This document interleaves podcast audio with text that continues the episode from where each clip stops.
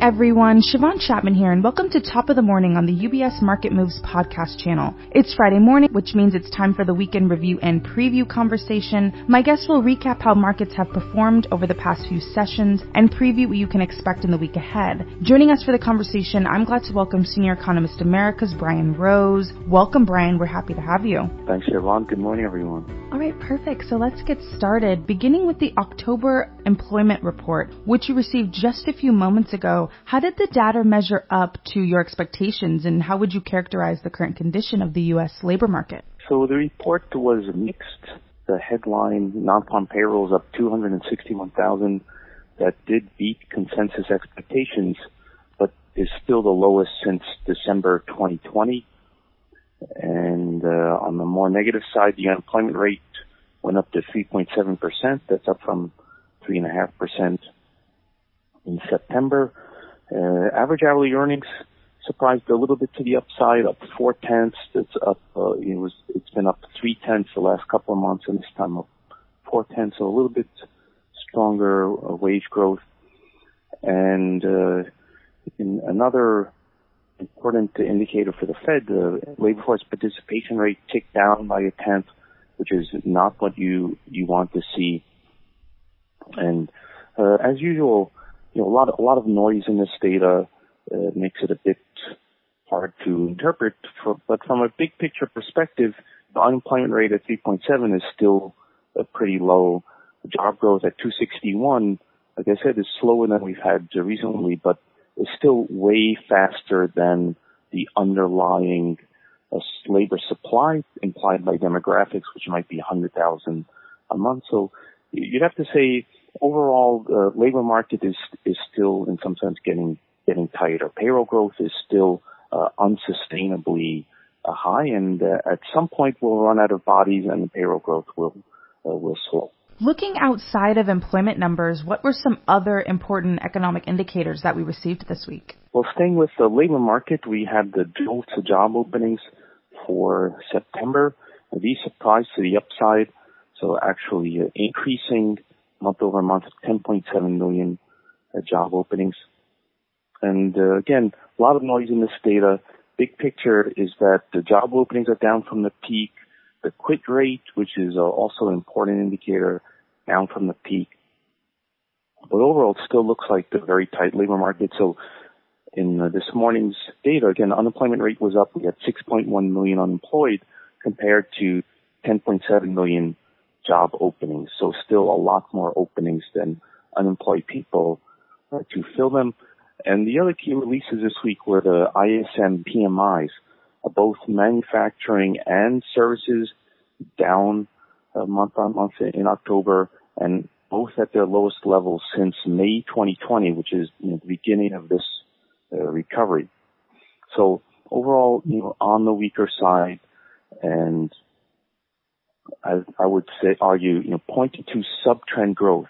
So both indices above 50 indicating, you know, positive growth, but, uh, you know, moving closer to 50, services index, which has been relatively strong until recently, now below its longer run average. So, again, suggests that the economy is growing below its uh, normal uh, trend, and I would take this as an indication, you know, that the Fed rate hikes are starting to weigh on the economy.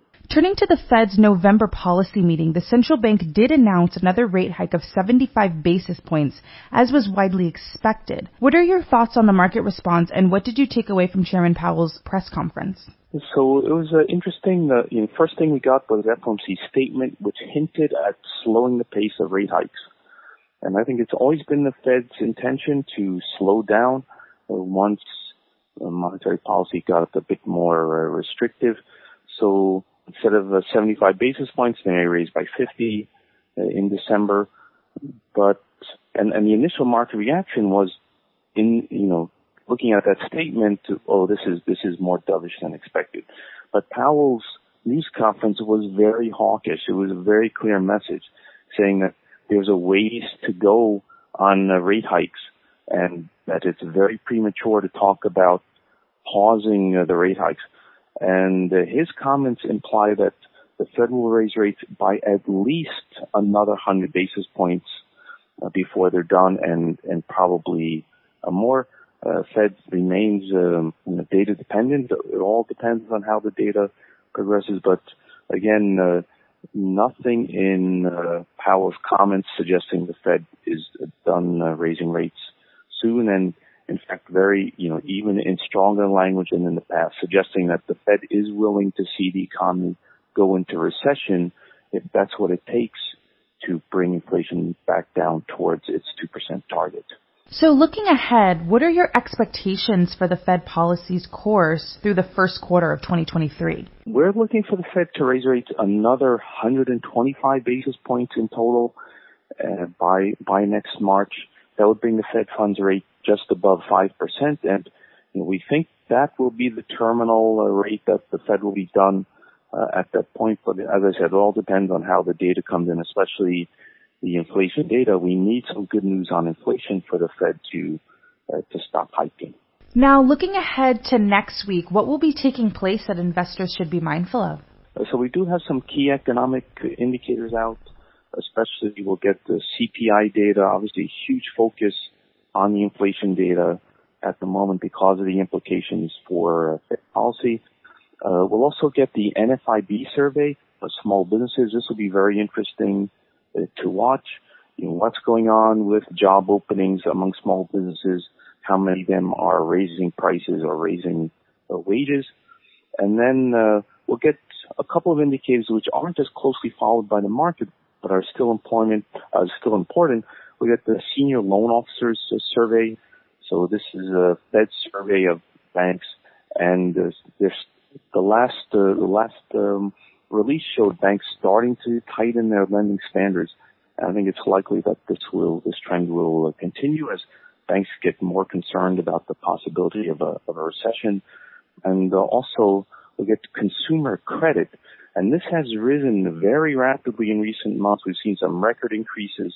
Basically people, uh, adding, adding debt to their credit cards to maintain their spending in, in, uh, in the face of higher prices. So it'll be interesting to see if that uh, that trend uh, continues. And of course, other things to look at. Uh, you've got their earnings coming in, and also uh, we'll have the, the midterm elections. Um, you know, so that be very interesting to see how how the elections come out. I think more uncertainty than usual over over the uh, election outlook, and uh, you know some some interest in the markets as to the to the outcome of the election. Thank you so much, Brian, for your input and insights. Again, today we have been joined by Senior Economist Americas Brian Rose.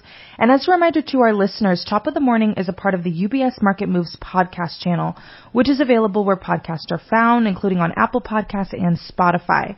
Visit ubs.com forward slash studios to view the entire podcast offering, as well as the UBS Trending video series. From UBS Studios, I'm Siobhan Chapman, and thank you for joining us.